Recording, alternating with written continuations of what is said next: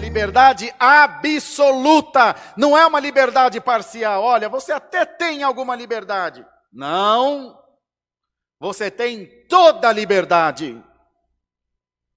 Como que você adora aí, irmão? Irmão Rodrigo, eu adoro dançando, glória a Deus.